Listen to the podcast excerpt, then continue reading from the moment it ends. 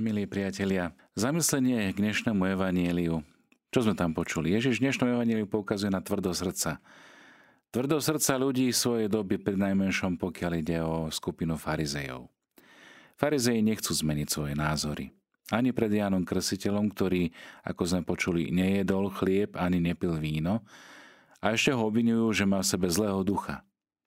Nemenia sa ani pred synom človeka, Ježišom, ktorý je a pije, pričom ešte doplnia hľa pažravec a pijan, priateľ mýtnikov a hriešnikov.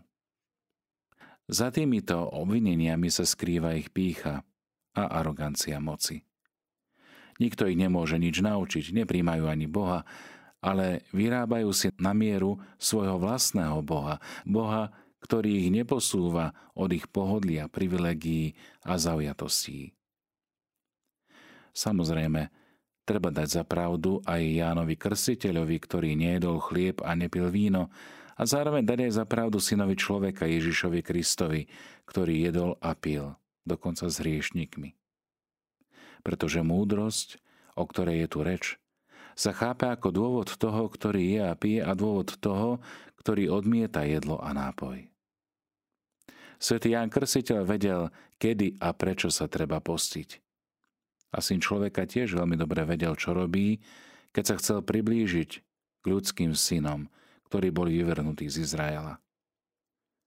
Ale my sa máme tiež zamyslieť nad slovami v uvedenom úryvku. Pískali sme vám a netancovali ste. Nariekali sme a neplakali ste. Môže to byť narážka na tých ľudí, ktorí sa bezpodmienečne chcú pripodobniť úsudkom a mienkam svojho prostredia. Sú veľmi citliví na to, čo si iní o nich myslia a čo iní o nich hovoria. Trápi ich strach pred stratou ľudských ohľadov či pred zosmiešnením sa pred okolím. A to je jeden druh najfalošnejšieho a najotrockejšieho strachu, ktorý paralyzuje človeka v jeho konaní. Ľudský ohľad, to je železná bariéra, o ktorú sa rozbijajú aj tie najsvätejšie zásady, zvyky a posvetné tradície. Čo povedia ľudia? Čo povedia ľudia, keď vystúpim na obranu katolíckych zásad? Čo povedia ľudia, keď sa hrdo postavím za hodnoty, ktoré vychádzajú z evanjelia?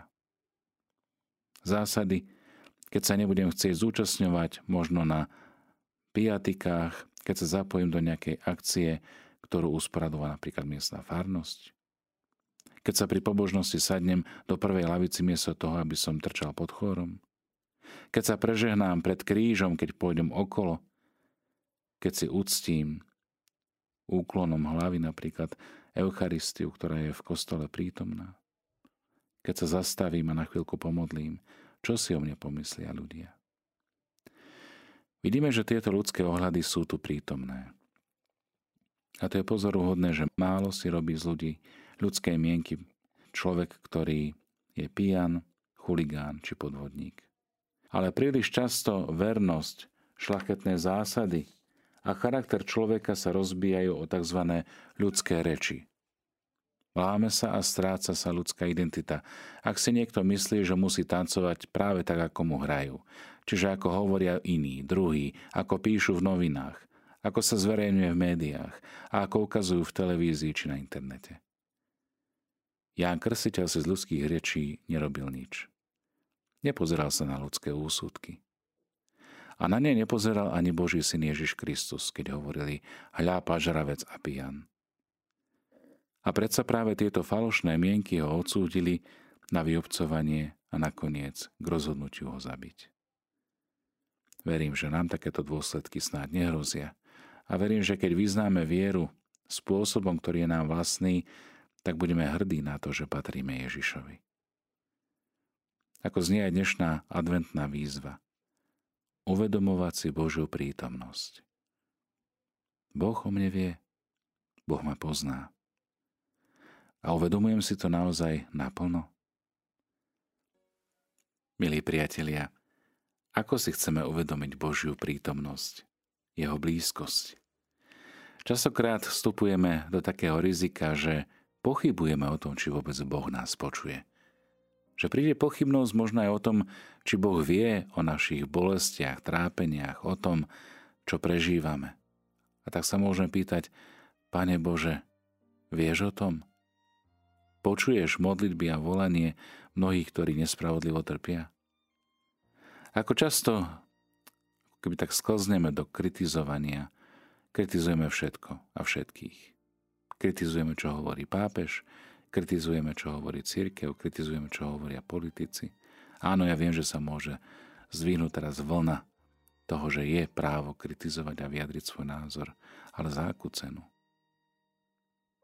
Kritizujeme častokrát ľudí okolo nás a dokonca aj Boha. A obvinujeme ho z toho, za čo nemôžeme, alebo za čo nemôžu iní. V skutočnosti však, a možno aj nevedome, chceme ospravedlniť náš nedostatok ambícií, možno lenivosť pre skutočné obrátenie. Chceme ospravedlniť našu vlastnú pohodlnosť a nedostatok flexibility. Svätý opat Bernard hovorí, že čo je logickejšie, ako nevidieť svoje vlastné rany, zvlášť keď ich človek zakrýva, aby ich vidieť nebolo. Z toho môžeme odôvodniť, že nakoniec, aj keby ich niekto iný objavil, my by sme sa tvrdohlavo bránili, že nejde o rany, že nejde o jazvy a necháme naše srdce opustené vo falošných predstavách a slovách. Milí priatelia, výzva dnešného dňa uvedomovať si Božiu prítomnosť znamená to, že je potrebné nechať vstúpiť Božie slovo do nášho života a dovoliť mu, aby sa dostalo do nášho vnútra, do nášho srdca, do našich myšlienok, aby toto Božie slovo prinášalo úrodu, aby sa v nás zakorenilo, aby nás obrátilo, premienilo na lepších ľudí, aby nás transformovalo svojou silou, ktorá pochádza od Boha. Najprv však musíme požiadať Pána o dar pokory, lebo Boh sa pyšným protiví, ale pokorným dáva svoju milosť. Preto iba pokorné duše sú schopné prijať Božiu múdrosť a milosť a preto nech sa k nám aj táto milosť priblíži, pretože ako hriešnici potrebujeme, aby nás Pán uzdravil. A beda tomu, kto tvrdí, že lekára nepotrebuje, ten ho potrebuje najviac. A tak si skúsme naozaj spýtovať aj počas tohto adventného obdobia svedomie, či sme naozaj blízki Bohu, či si uvedomujeme Jeho prítomnosť v našom živote, či chceme zmeniť svoj život a doterajšie zabehané chodníčky, či naozaj chceme vstúpiť do toho slávenia, vtelenia Božieho Syna, tak ako vstúpila Mária. Ona hovorí, hľa služobnica Pána, nech sa mi stane podľa tvojho slova. Poukazuje na Ježiša a jeho blízkosť. Ona sama si veľmi dobre a hlboko uvedomuje túto prítomnosť. S pohľadom teda upretým do jej očí vnímajme aj my Božiu blízkosť. Nehu božského dieťaťa, ale aj veľkú lásku milosrdenstva, ktorou sa k nám Boh skláňa vždy, kedy my preukazujeme milosrdenstvo.